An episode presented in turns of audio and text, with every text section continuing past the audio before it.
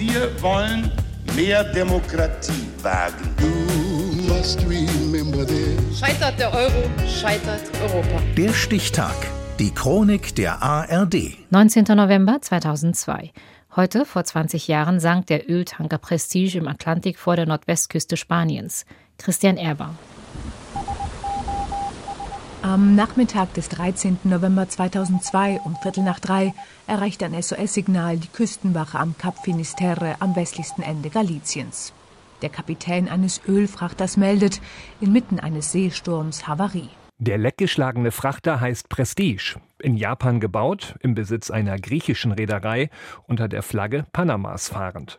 An Bord des 26 Jahre alten Tankers mehr als 70.000 Tonnen hochgiftiges Schweröl. Der griechische Kapitän will die havarierte Prestige in einen Hafen schleppen lassen. Doch die spanischen Behörden verweigern den Zugang. Auch Portugal winkt ab heißt es im Rückblick. Statt in einen Hafen, wo das Öl in einen anderen Tanker hätte umgepumpt werden können, entscheiden die spanischen Behörden, die Prestige soll raus aufs offene Meer geschleppt werden. Nach dem Motto aus den Augen, aus dem Sinn. Doch der Plan geht gründlich schief. Hier ist das erste deutsche Fernsehen mit der Tagesschau.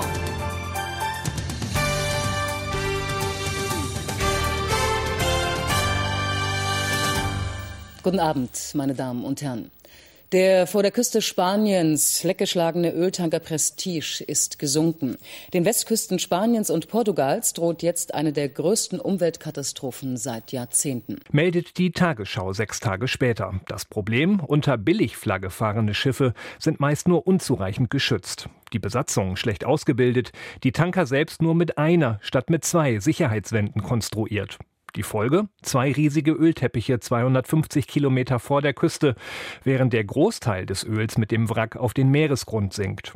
Und die spanische Regierung übt sich in Schadensbegrenzung, wie Innenminister Rajoy und Ministerpräsident Aznar. No. Nein, wir glauben nicht, dass es sich um eine Ölpest handelt. Wir haben eine komplexe und schwierige Situation vor uns, deren Auswirkungen wir mit allen Mitteln bekämpfen.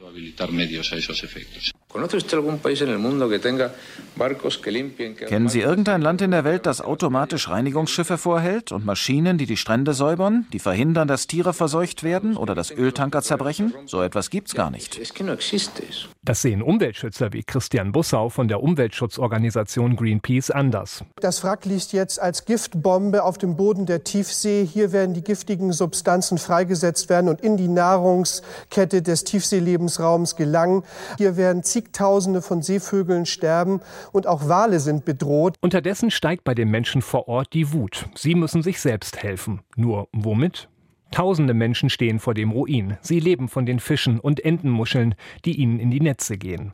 Auch ein Jahr nach der Katastrophe ist an den betroffenen Strandabschnitten nur oberflächlich alles wieder in Ordnung, berichtet Hörfunkkorrespondent Oliver Glab. Es wird hierzulande gerne das Bild der Lasagne geprägt, also eine, eine helle Schicht wie beim Käse bei der Lasagne und dann unten drin kommen dann die, die dunklen Hackfleischklumpen hervor und das sind in dem Fall nicht Hackfleischklumpen, sondern Ölklumpen. Also es ist nicht alles so sauber, wie es den Anschein hat. Nach vier schweren Schiffsunglücken vor der galizischen Küste binnen 35 Jahren steigt der Druck auf die EU, schärfere Sicherheitsstandards für Schiffe und Häfen zu erlassen.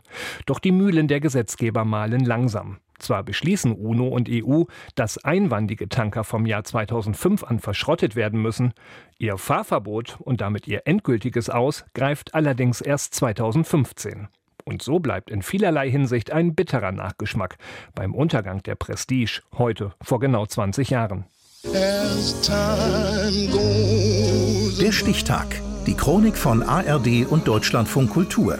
Produziert von Radio Bremen.